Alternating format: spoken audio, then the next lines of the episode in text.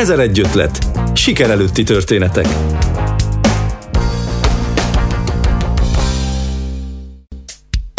Szeretettel köszöntöm hallgatóinkat, Kristálybe vagyok.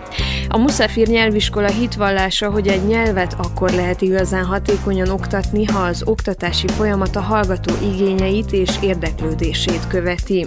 Ugyanakkor fontosnak tartják azt is, hogy egy nyelv elsajátításakor az adott kultúra sajátosságait is megismertessék. De mi a teendő akkor, amikor a nyelvtanulás nehézségei mellett generációs traumákkal, az együttélés tabuival, az iskola rendszer hiányosságaival is meg kell küzdeni. Gyöngyösi Csillával, a Kolozsvári Muszáfír nyelviskola alapítójával beszélgetünk. Gyöngyösi Csilla és családja pár éve költözött vissza Magyarországról, közvetlen környezetében tapasztalta, hogy milyen nehézségekkel jár a közoktatásban való nyelvtanulás. A Muszafir nyelviskolával új szemléletet szeretne meghonosítani a kolozsvári nyelvtanítási piacon, legyen szó akár módszertanról, akár új nyelvek bevezetéséről. A jelentkezők folyamatosan növekvő száma pedig arra utal, hogy van igény erre, és nem csak a diákok körében. Felnőttek is gyakorta jelentkeznek kurzusaikra. Angol, román, magyar, francia és arab nyelvek közül választhatnak az érdeklődők, de a Muszafér nyelviskola munkatársai készítik azt a videósorozatot is, Megyez néven, amely humoros módon próbálja megkönnyíteni a nyolcadikos diákok képességvizsgára való felkészülését. Mekkora szerepe van a nyelvérzéknek, és mekkora a motivációnak a nyelvtanulásban. Többek között erről is beszélgetünk Gyöngyösi Csillával, a Muszafir nyelviskola alapítójával.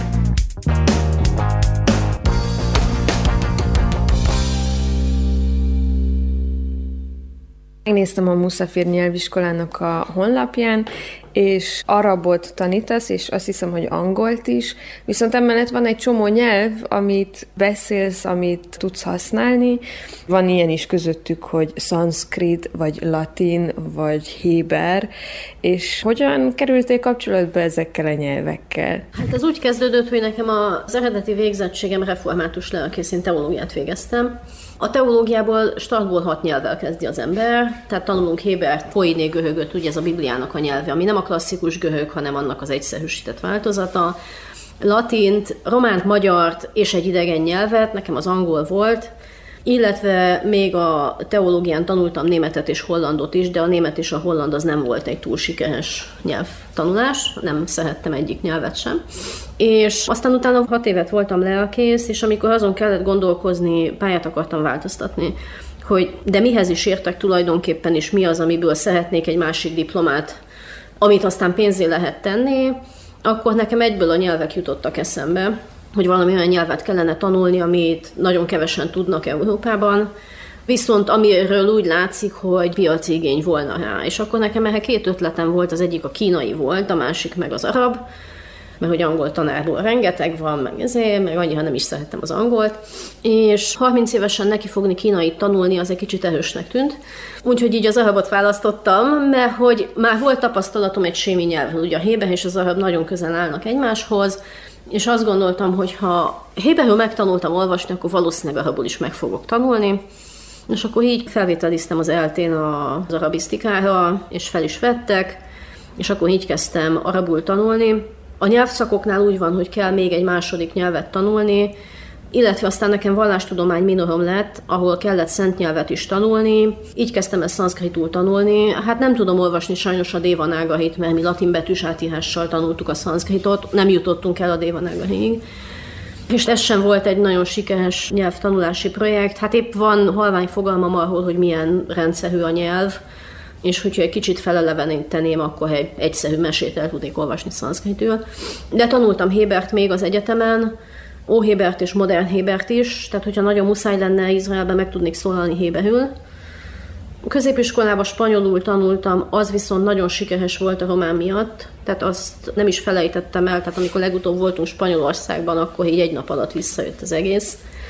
És ezeket a nyelveket, amiket legalább középszinten tudok, azokat én mind tanítani is szoktam, tehát románt is tanítottam, magyart is tanítottam, most is tanítok románt, magyart most pont nem, spanyolt is most pont nem, de öt nyelvből vagyok olyan szinten, hogy a kezdő vagy akár a középszintet is tanítani tudom. A te esetedben milyen ez a tanulási folyamat? Tehát, hogy mondtad, hogy voltak azért olyan nyelvek, amikkel megpróbálkoztál, de nem, nem volt egy sikeres tanulási folyamat. Azt hiszem, hogy a motiváció az nagyon lényeges minden nyelvtanulásban, kifejezetten a felnőtt típusú tanulásokban nagyon lényeges, hogy valaki miért csinálja azt, amit csinál a spanyolt azért tanultam meg olyan gyorsan egy elfogadható szinten, mert az volt a legkönnyebb nyelvtanulásom életemben, a román miatt.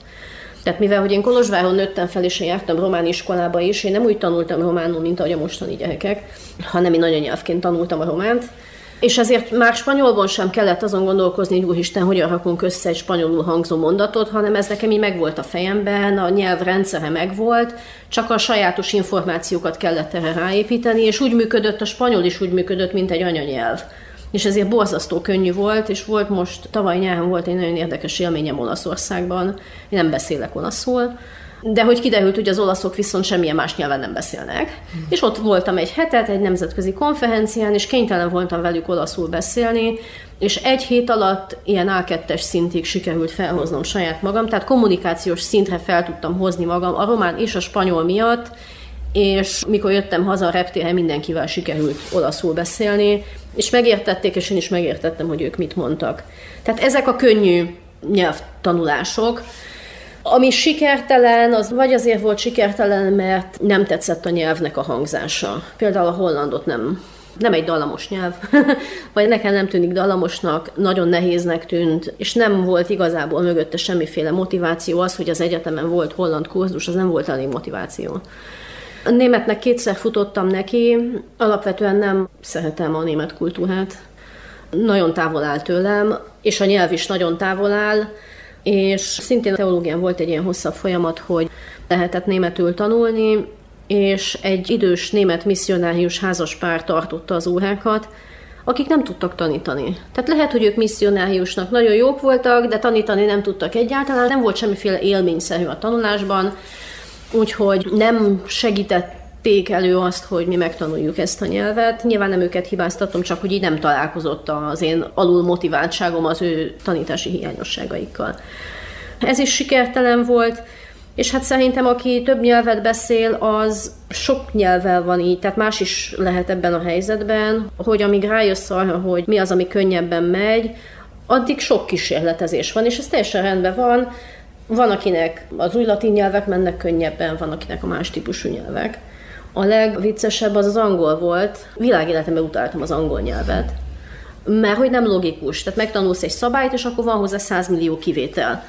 És én nagyon nem tartottam ezt logikusnak. Noha harmadik osztálytól tanultam angolul végig, és elég jól is beszéltem, és akkor középiskolában 11 kaptunk egy nagyon fiatal, nagyon lelkes tanárnőt, és én a kamaszok életuntságával közöltem vele, hogy hagyjon engem békén. Meg lesz a közepes tanárnő, kérem, de én nem akarok részt venni az órán, hagyjon olvasni a pad alatt. Elég jó fej volt ahhoz, hogy hagyjon engem olvasni a pad alatt egy éven, csak aztán kiderült 11 és 12 között nyáron, hogy nekem angolból felvételizni kell.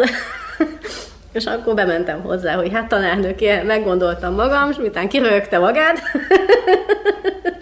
Utána nagyon segítőkészen tanácsokat adott, hogy hogyan készüljek fel egyrészt az érettségéhez, másrészt a felvételihez, és akkor egy év alatt az, ami nekem hiányosság volt, azt nagyjából bepótoltam, és az, hogy mennyire modernül tanított ő, én most is abból a tankönyvből tanítok, amit velünk megvásároltatott, ami mind a mai napig a legjobb nyelvtan tanító tankönyv szerintem, ami a piacon létezik. Itt azért elhangzott többféle dolog a nyelvtanulással kapcsolatban. Kiemelném a motivációt például, de hozzátenném azt is, hogy nem mindegy, hogy milyen környezetben, vagy milyen indítatásból tanulunk meg egy nyelvet.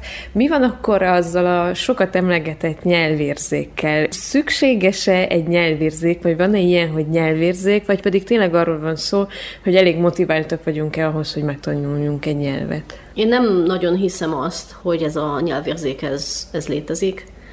Illetve nyilván vannak olyan gyerekek, akiknek ez könnyebben megy. De nem biztos, hogy azért megy könnyebben, mert érzékük van hozzá, hanem azért, mert a tanulásuk találkozik egy olyan tanárral, akit szimpatizálnak, vagy van mögötte valami hátsó motiváció. Illetve a tanárnak a tanítási technikája, az találkozik az illető gyereknek a tanulási technikájával. Ugye rengetegféle tanítási technika van, és tanulási technika is rengeteg van, de az iskolában az írás-olvasásos tanulási technika az, amit preferál az oktatási rendszer. Na már most az olyan gyerekek, akik ebben nem férnek bele ebbe a dobozba, tehát nem olvasással tanul, vagy írással tanul, hanem mondjuk auditív módon, mert mondjuk diszlexiás, vagy figyelemzavaros, és nem tud egy szövegre koncentrálni, hanem hallás után tanul, vagy mozgással tanul, vagy ábrák alapján tanul, akkor az ő tanulási technikája ki sem fejlődik, mert nem fejlődhet ki, vagy nem nagyon támogatja a rendszer azt, hogy ezek a tanulási technikák kifejlődjenek, és nyilván ő sikertelennek fogja éhezni a tanulási folyamatot, és akkor ez egy ördögi kör. Tehát, hogy én nem szeretek, mert nem értem, nem tudok figyelni, mit tudom én, nem szeretek olvasni, nem tudok olvasni, idegen nyelven nem akarok olvasni, magyarul sem akarok olvasni, Viszont az ő tanulási technikáit nem támogatják meg más oldalról, tehát nem mondják azt, hogy akkor hallgass fiam hangos könyvet, vagy nézzél YouTube videókat, vagy nem tudom, menj a sportolni idegen nyelven, bármi. És akkor ez rögzül a gyerekben, hogy ő nem tud megtanulni idegen nyelveket. Miközben az idegen nyelv az olyan, mint bármelyik sport, hogy el kell kezdeni, és gyakorolni kell sokat, és aztán így után van fejlődés. Tudtok-e ti itt a nyelviskolánál erre figyelni, hogy melyik gyereknek, vagy melyik felnőttnek, mert hogy felnőtteket is oktattok, milyen igényei vannak, vagy milyen tanulási módszerei vannak? Gyakorlatilag a Muszafirház ezért jött létre. Azért vannak ilyen nagyon kicsi csoportjaink hogy ki lehessen ezt egy kicsit védeni, tehát ezt az írás-olvasásos tanulási technikát egy kicsit variálni lehessen. A kicsiknél például nagyon sokszor mozgással és játékkal tanítunk nyelvet, illetve csinálnak valamit, tudom én, terepasztal gyártottak a legutóbb, románul. Tehát megtanulják az összes szót, ami kell a terepasztalhoz, hogy mit tudom én, utca, meg megálló, meg dom, meg moha, meg mit tudom én, miket raktak még bele. És úgy tanulnak mozgással, kreativitással, hogy észre se veszik, hogy tulajdonképpen ők nyelvet tanulnak. Észre se veszik azt, hogy tanulnak egyáltalán mert hogy ez az egész nekik játék. És nagyjából ezt a koncepciót igyekszünk amennyire lehet alkalmazni egészen a felnőtt oktatásig. A felnőtteknél is nyilván nyelvtől is függ, meg igénytől is függ, meg motivációtól is függ, de hogy a, az illető felnőttnek az érdeklődése találkozzon az én módszereimmel például. Nagyon sok olyan felnőtt tanítványunk van, akit traumatizált az iskola. És akik ilyen 40 évesen elhatározták, tudom, életközépi válság, vagy bármi, hogy akkor most mégiscsak megtanulnak angolul, mert most már talán épp itt van az ideje, vagy bármelyik más nyelvet, és nagyon sokszor nagyon hosszú időt kell azzal eltölteni, hogy feloldódjon ez a trauma. Tehát, hogy elhiggye az illető, hogy igenis ő tud tanulni, meg tud tanulni bármit, amit meg szeretne tanulni, csak meg kell találni hozzá a megfelelő módszert. És az egyik ilyen nagyon jó módszer az az, hogy arról tanulunk, ami őt érdekli. Van például egy tanítványom, akivel virtuálisan sízünk angolulán, az összes sízéshez kapcsolódó kifejezést és mindent és élményt, és nagyon sokat beszélgetünk erről, mert őt alapvetően ez értekli. Illetve van olyan, akiről a zenével beszélünk, vagy volt olyan tanítványom, akikkel filmeket elemeztünk, vagy könyveket olvastunk együtt.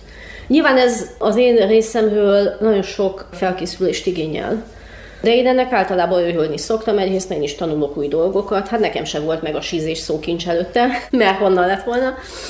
De hogy én ezt alapvetően nagyon élvezem. És ugyanígy a, a módszertanban is. Tehát, hogyha azt látom, hogy valaki nem szeret szöveget olvasni, nem szeret feladatokat megoldani, akkor nem hozom abba a helyzetbe, amiről egyszer már bebizonyosodott, hogy nem megy. Hagyjuk ezt békén, nézzünk együtt videókat, vagy találjunk ki bármi mást, amivel meg lehet könnyíteni ezt az egész tanulási folyamatot. Vagy például van egy angol csoportom, ötödikesek, és nagyon sokszor voltunk kint velük kosarazni a sétatéren, és úgy tanultuk meg az angol igéknek a három alakját, hogy akkor dobhatott kosárra, hogyha tudta. És mivel hallották egymást, és sokat gyakoroltunk, és tulajdonképpen nincs is nagyon sok rendhagyó ige, így szépen lassan elkezd rögzülni, a mozgással együtt elkezd rögzülni az, mert neki eszébe fog jutni majd, hogy akkor dobott kosárra, amikor éppen a nem tudom, az eszik igének a harmadik alakját eltalálta. Tehát, hogy Én azt gondolom, hogy nyilván nagyon fontos az írás-olvasás, nem is akarom ennek a fontosságát kisebbíteni, de hogy nem ez az egyetlen, amit fejleszteni kell.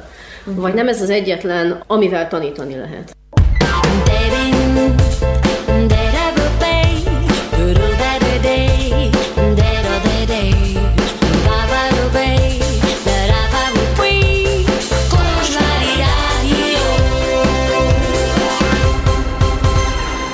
Gyöngyösi Csilla, a Muszáfir nyelviskola alapítója hiszi, hogy nem lehet úgy nyelvet tanulni, hogy az adott kultúra sajátosságaival nem ismerkedünk meg. Hogyan lehet ezt megvalósítani egy olyan számunkra talán még inkább idegen nyelv és kultúra esetén, mint amilyen az arab? A továbbiakban erről beszélgetünk. Hát ez nyilván attól függ, hogy kit mennyire érdekel, tehát vannak olyan csoportok, ahol többet beszélünk az arab kultúráról, mint amennyit nyelvet tanítunk. De ez nyilván a csoportnak vagy az illetőnek az érdeklődésén is múlik. Az a baj, hogy nincs elég sok és elég jó hozzáférhető szakirodalom az arab kultúrához. Tehát ahhoz, hogy valaki tényleg elmélyüljön egy kicsit az arab kultúrában, ahhoz legalább egy más idegen nyelven kell tudnia. Tehát angolul, franciául, németül, spanyolul, Kell tudni ahhoz, hogy jó színvonalú szakirodalomhoz hozzáférjen. Románul több van, magyarul kevesebb, de ami románul van, az is elég nehezen hozzáférhető, mert hogy kiadták egyszer valamikor, és aztán vagy megvan a könyvtárban, vagy nincs. A magyar szakirodalom pedig, ugye, hogy ilyeneket nem hoznak ide a könyvesboltokba, az tényleg csak akkor hozzáférhető, hogyha valaki kifejezetten elmegy Magyarországon az illető szakkönyvesboltba és megveszi, tehát túl nagy erőfeszítés ahhoz, hogy valaki utána járjon. De én azt látom, hogy azok, akik egy ilyen nagyon egzotikusnak tartott kultúrát vagy nyelvet akarnak megtanulni, azoknál ott van a kulturális érdeklődés is. Tehát van két kilencedikes tanítványom, akiknek másfél óra arabozásra kellene figyelni, és akkor, amikor látom, hogy lankad a figyelmük, akkor szoktam mesélni az én élményeimről, hogy nekem milyen volt, és hogyan tanultam meg, és mit láttam, és mit tapasztaltam. És akkor van egy ilyen 15-20 perces szünet, amikor beszélgetünk az arab kultúráról, hogy ők mit tudnak róla, mit lát, milyen kérdéseik vannak, hasonlítsuk össze a román kultúrával, a vallásosság tekintetében, például olvasmányaik, egyebek, és akkor utána megint tanulunk egy kis nyelvet is, vagy szavakat, vagy írunk, vagy csinálunk valami mást, mert hozzásegít engem is, mint tanár, de őket is, mint diákok ahhoz, hogy fenntartsuk az érdeklődést a nyelvoktatással kapcsolatban is. Aki ide jön arabot tanulni, az valószínűleg nyitott ez iránt, a kultúra iránt. Mégis az lenne a kérdésem, hogy hogy látod, hogy mennyit tudunk, vagy így a te tapasztalataid, mik, hogy mik az elképzeléseink az arab világról, hiszen ez egy annyira összetett és annyira nagy kép, amit nem tudom, hogy, hogy tudunk-e értelmezni. Ez egy nagyon összetett kérdés szerintem, mert sok olyan tanítványom van, aki élt kint. Tehát aki családi okok miatt tanul arabul, mert a férje, a felesége, a rokonai, szülei, kapcsolatban voltak az arab kultúrával, az nyilván sokkal többet tud erről az egészről, és neki vannak személyes tapasztalatai. Sokan vannak olyanok, akiknek barátaik vannak, tehát itt élő arab barátaik, és úgy érdeklődnek, hogy hát vajon miért csinálja a másik azt, amit csinálja, de esetleg nem merik tőle megkérdezni, vagy nem tudom, vagy nem tud válaszolni. És akkor vannak azok, akik előítéletesen viszonyulnak, de szeretnének kezdeni valamit az előítéleteikkel, ami mindig egy nagyon jó indulási pont mert az előítéletekről beszélgetni mindig nagyon jó, mert akkor vitába lehet szállni ezekkel az előítéletekkel, és ezekben nagyon jó beszélgetések szoktak születni, nem csak az arab kultúrával kapcsolatban. Volt egy csoportom, akik magyarul tanultak három évet, és magyarból nem sikerült eljussunk egy nagyon magas szintre, viszont rengeteget beszéltünk az erdélyi magyar kultúráról. És az összes létező kulturális előítélet oda-vissza előjött. Tehát, hogy miért ilyenek a románok, miért ilyenek a magyarok, mikor ezt és ezt hallják magyar környezetben, akkor mit gondolnak a magyarok? Tehát például a himnusz, meg a székely himnusz, meg hogy elvették Erdélyt, meg mit tudom én, mi az, ami mögötte van ezek mögött, és akkor ilyen nagyon érdekes antropológiai beszélgetések lettek belőle, ami több embert, és engem is a román kultúrával kapcsolatban hozzásegített ahhoz, hogy ezek az előítéletek egy kicsit lebomoljanak, és talán eljussunk egyfajta jobb megértésre. Még maradnék egy icipicit az arab nyelvnél és az arab világnál. Számomra mind a kettő, mind a kettő ilyen rettenetesen sajátos és nagyon-nagyon idegen.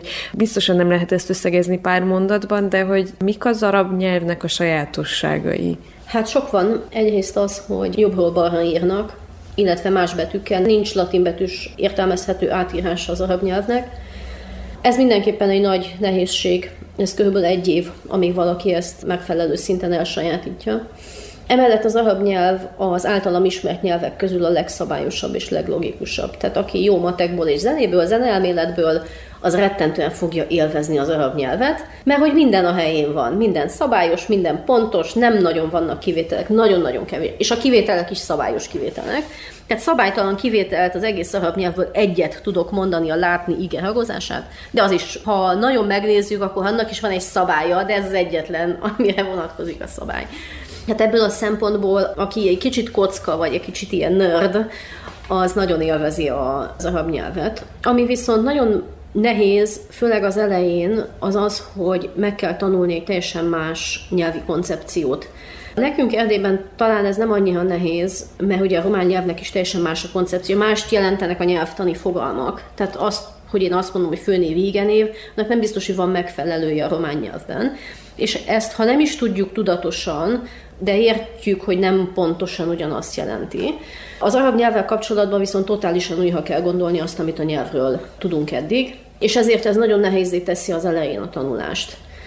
Amíg az ember eljut egy olyan, nem tudom, kezdő középszintig, amíg úgy kezdi érteni a nyelvnek a struktúráját, és ezért nagyon fontos, hogy aki arabul tanul, az ne az európai rendszer szerint tanuljon arabul, hanem startból az arabok logikája alapján tanulja, még hogyha ez az elején borzasztó nehéznek tűnik is, mert úgy fog kibomlani a nyelv. Tehát, hogy miért van valami a nyelvben úgy, ahogy van, az araboknak mindig van egy nagyon jó magyarázata, de el kell teljen ahhoz az idő, hogy ezt a magyarázatot mi meglássuk. És akkor ez a nagyon hosszadalmas, amíg a teljes kép felépül, és ki lehet tölteni a kockákat, és mikor ez megvan, ez kb. két év, amikor ez megvan, onnantól az arab nagyon könnyű.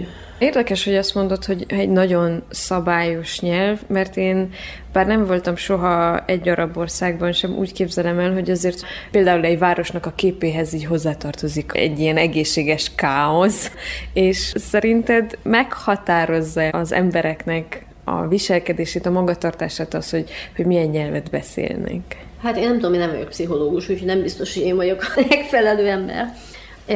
Az arab kultúrával kapcsolatban ez egy nagyon érdekes dolog, hogy a nyelv mennyire hatott a gondolkodásra, és aztán utána a társadalomra.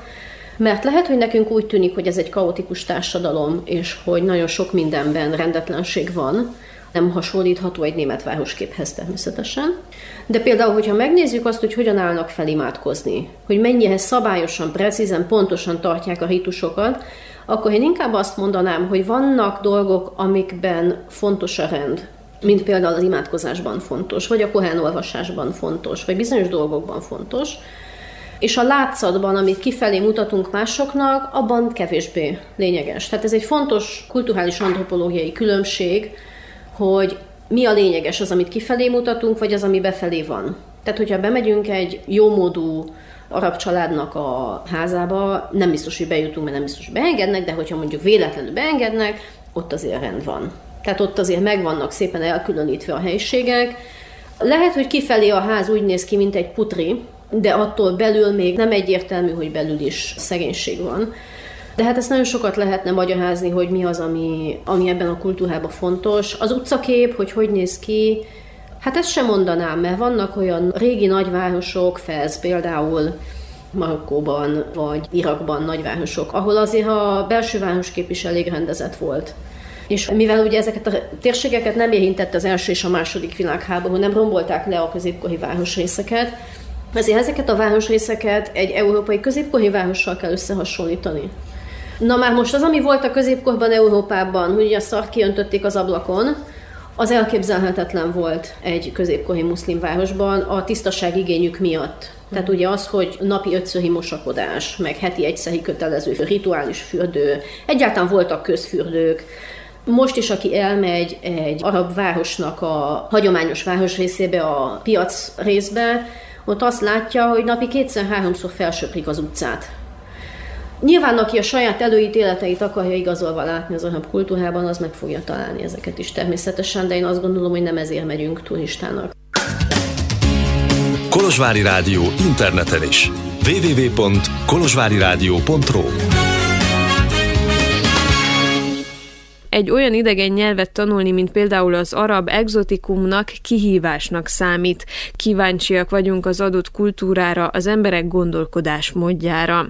De mi történik akkor, amikor kisebbségiként tulajdonképpen a mellettünk élők nyelvét kell elsajátítanunk?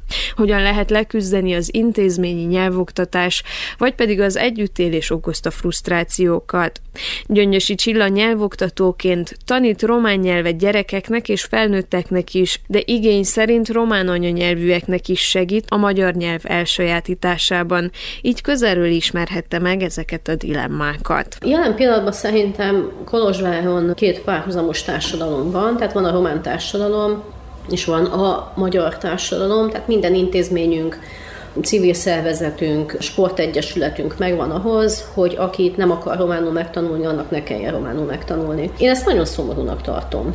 Tehát nagyon szomorúnak tartom azt, hogy viszonylag kevés találkozási pont van. Jó, nyilván a munkában igen, meg vannak művészeti projektek, meg itt-ott vannak iskolaprojektek is, amelyek kísérletet tesznek erre, de valós együttélés ezeken kívül nem nagyon van. Például a gyerekek kapcsán nagyon komoly erőfeszítéseket kell tenni annak érdekében, hogy a gyerekeknek legyenek román barátaik.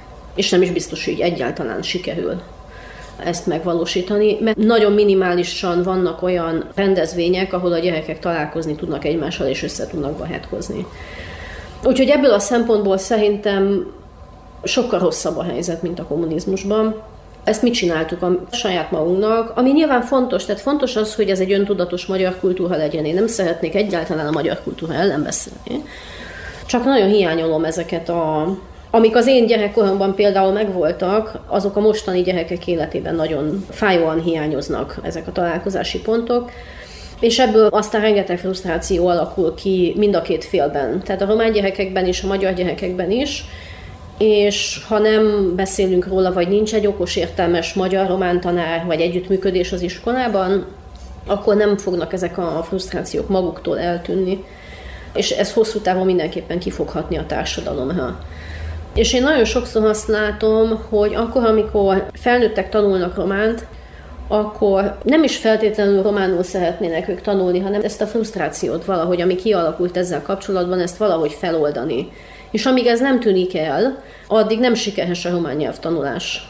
És ez egy nagyon hosszú folyamat, hát gondoljunk bele, hogy bármiféle érzelmi problémát felnőtt korban kijavítani, az nem egy fél év, vagy nem egy év. És hogyha nincs mögött, tehát megint vissza szeretnék térni a motivációra. Az, hogy Romániában élünk és kell tudni románul, az nem egy elégséges motiváció az, hogy valaki megtanulja románul. Tulajdonképpen nem muszáj. Mert tök jól el van valaki úgy is, hogyha nem tud, mert bemegy nem kell beszélni az eladóval, bemegy egy boltban, már nem kell beszélni az eladóval. Ha ügyintézni valója van, most már kifejezetten vannak cégek, akik elintézik neki a papírokat. Vannak olyan ismerőseim székelyföldiek, itt élnek tíz éve Kolozsváron, és heti szinten nem szólalnak meg románul. Tehát nem, mert nem. Mert nem kerülnek olyan helyzetben, nincsenek román munkatársaik. És akkor, hogyha hiányzik a román tanulás mögül a motiváció, akkor mindenhol köthet a tanár tehát a feje is lehet állni, mert nem fog létrejönni maga a tanulási folyamat. Azoknál sikeres ez az egész tanulás, és ez magyar nyelvvel kapcsolatban visszafelé is így működik, akik érdeklődnek, és akik vagy külső, vagy belső motivációval rendelkeznek, hogy tényleg ezt a nyelvet megtanulják. Felnőtt korban ez nagyon nehéz.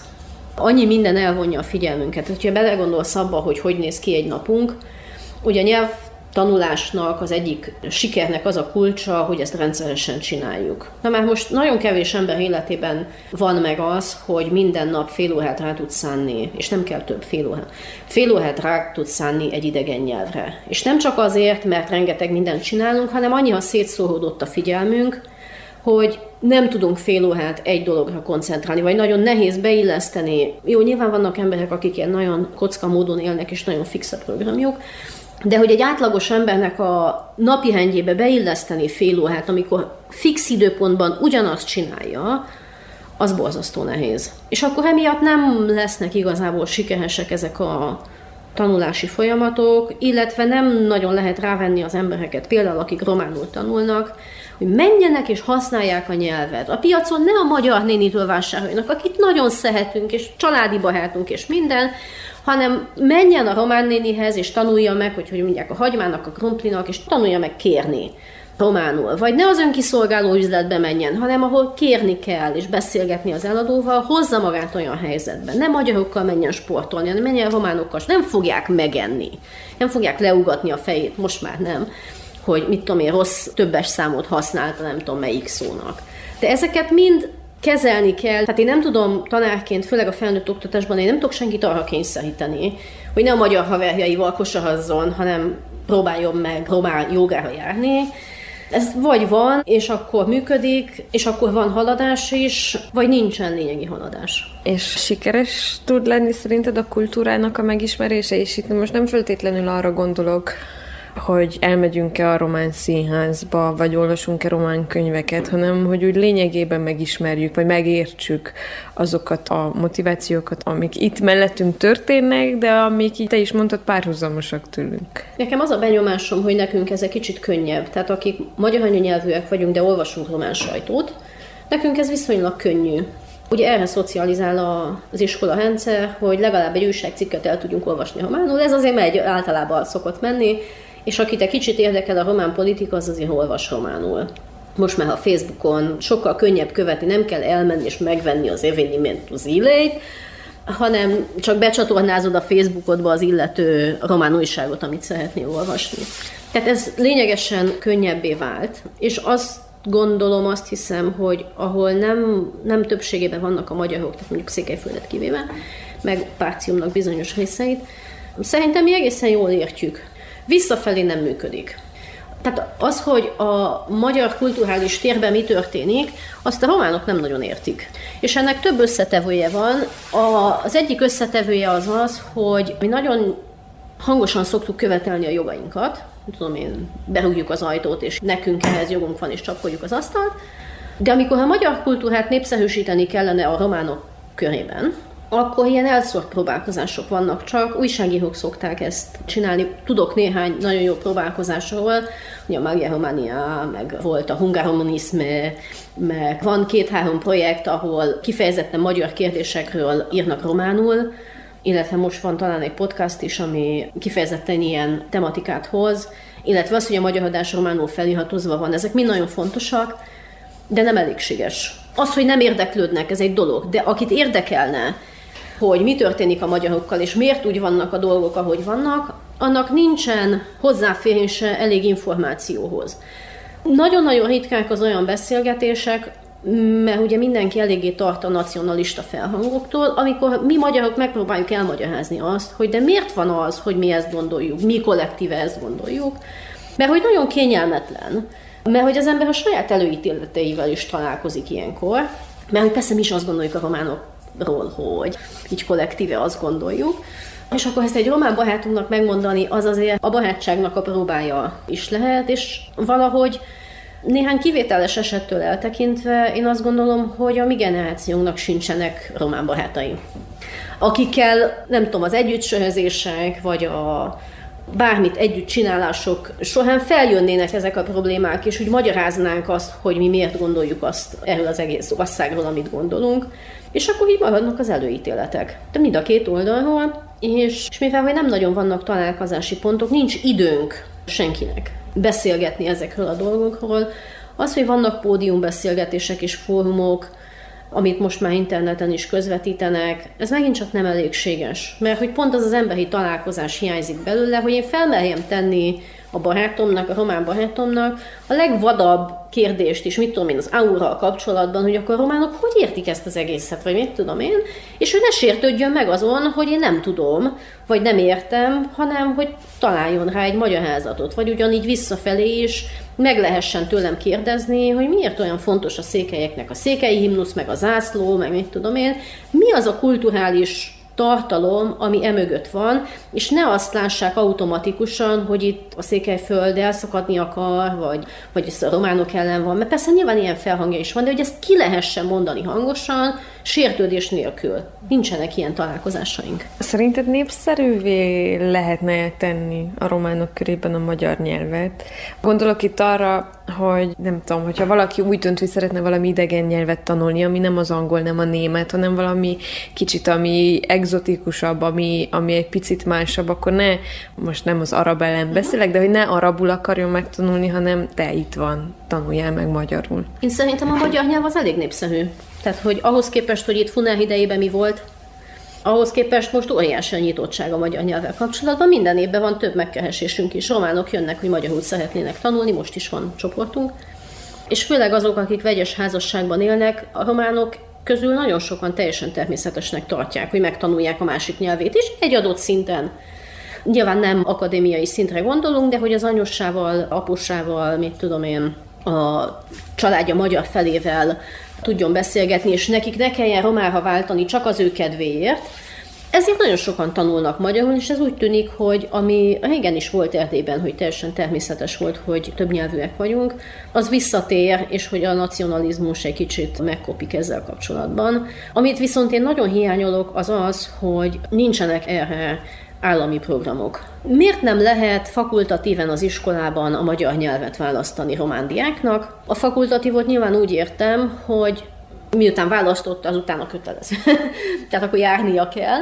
De hogy miért nincs fakultatív magyar nyelvoktatás a román iskolában? Persze nyilván tudjuk, hogy miért nincs. De hogy akár lehetne is. Illetve én arról szoktam fantáziálni, mikor nagyon elszalad velem a fantáziám, hogy miért nem lehetne egy olyan iskolát csinálni, ahol a gyerekek egyen rangúan tanulják a két nyelvet. Tehát ahány román nyelvórája van a magyar gyereknek, annyi magyar nyelvórája van a román gyereknek, és hogy a közös tantárgyakat miért nem lehet mondjuk angolul tanítani, vagy bármilyen egyéb nyelven, hogy egyáltalán legyen román gyerekekben is kialakuljon az érzékenység azzal kapcsolatban, hogy hogyha ők románul beszélnek, akkor az nekik egy borzasztó nagy helyzeti előny biztosít. Ami viszont nagyon érdekes, hogy a 13-14 éves román gyerekekben sokakban megvan ez, ez az érzékenység startból, mert hogy nekünk, és nem csak nekünk, hanem másoknak is, akik nyelvtáborokat tartanak, az az alapvető tapasztalatunk, hogy a gyerekek közötti kommunikáció az most már nem románul zajlik, hanem angolul. A román gyerekek is váltanak startból angolra, mert ott egyenhangú partnerek lehetnek. Nincs meg az a kellemetlen érzésük, hogy akkor ők most ebből sokkal többet tudnak. És adott esetben a magyar gyerekek talán jobban is tudnak angolul, vagy nem tudom, jobb minőségű nyelvoktatás, vagy könnyebben megtanultak, és nagyon sok táborban bebizonyosodott ez már, hogy, hogy váltanak angolra. Tehát nyilván egy hetedikes, nyolcadikos gyerek angolból már kommunikációs szinten van, akármelyik kolozsvári jobb iskolába jár, és könnyebb nekik angolra váltani. Úgyhogy én ezt látom inkább. Nyilván a nyelvnek az elsődleges funkciója az, hogy kommunikáljunk, tehát hogy megértsük a másikat, hogy ez hosszú távon milyen hatással lesz a román-magyar együttélésre, na ebben nem mennék bele. Ezt nem lehet előlátni. Megjelent a Transindexen egy meséd, ami Sulaiman bin Daudnak a történetét mondja el, és nagyon röviden olvassák el a hallgatók ezt a mesét, de nagyon röviden arról szól ez a történet, hogy Sulaiman bin Daud rettenetesen unatkozik, nagyon-nagyon unatkozik, és ezt az unalmat egyetlen egy dolog az egész földkerekségen, egyetlen egy dolog tudja feloldani, amikor ő elkezd nyelveket tanulni és számodra mi a nyelvtanulás? Nekem mindig nagyon könnyű volt nyelveket tanulni, én egy kétnyelvű környezetben nőttem fel, én a román nyelvet is anyanyelvként tanultam. Nyilván az ember azt csinálja, ami könnyű, vagy azt szereti csinálni, ami, ami könnyű, és ami nehéz, azt annyi, ha nem. Nekem a nyelv tanulás egyrészt egy nagyon jó kis tréning, tehát én úgy tekintek a nyelv tanulásra és a tanításra is, mint egy edzésprogramra. Akár úgy, hogy én vagyok az, aki szív, én kell tanuljak, akárhogy, hogy én vagyok az edző, és hajtani kell valakit, hogy akkor tanuljon, mind a kettő nagyon jó. És emellett, tehát hogy ez egy agytorna, Emellett engem az egész nyelvoktatásnak a kulturális vonatkozása is érdekelnek általában.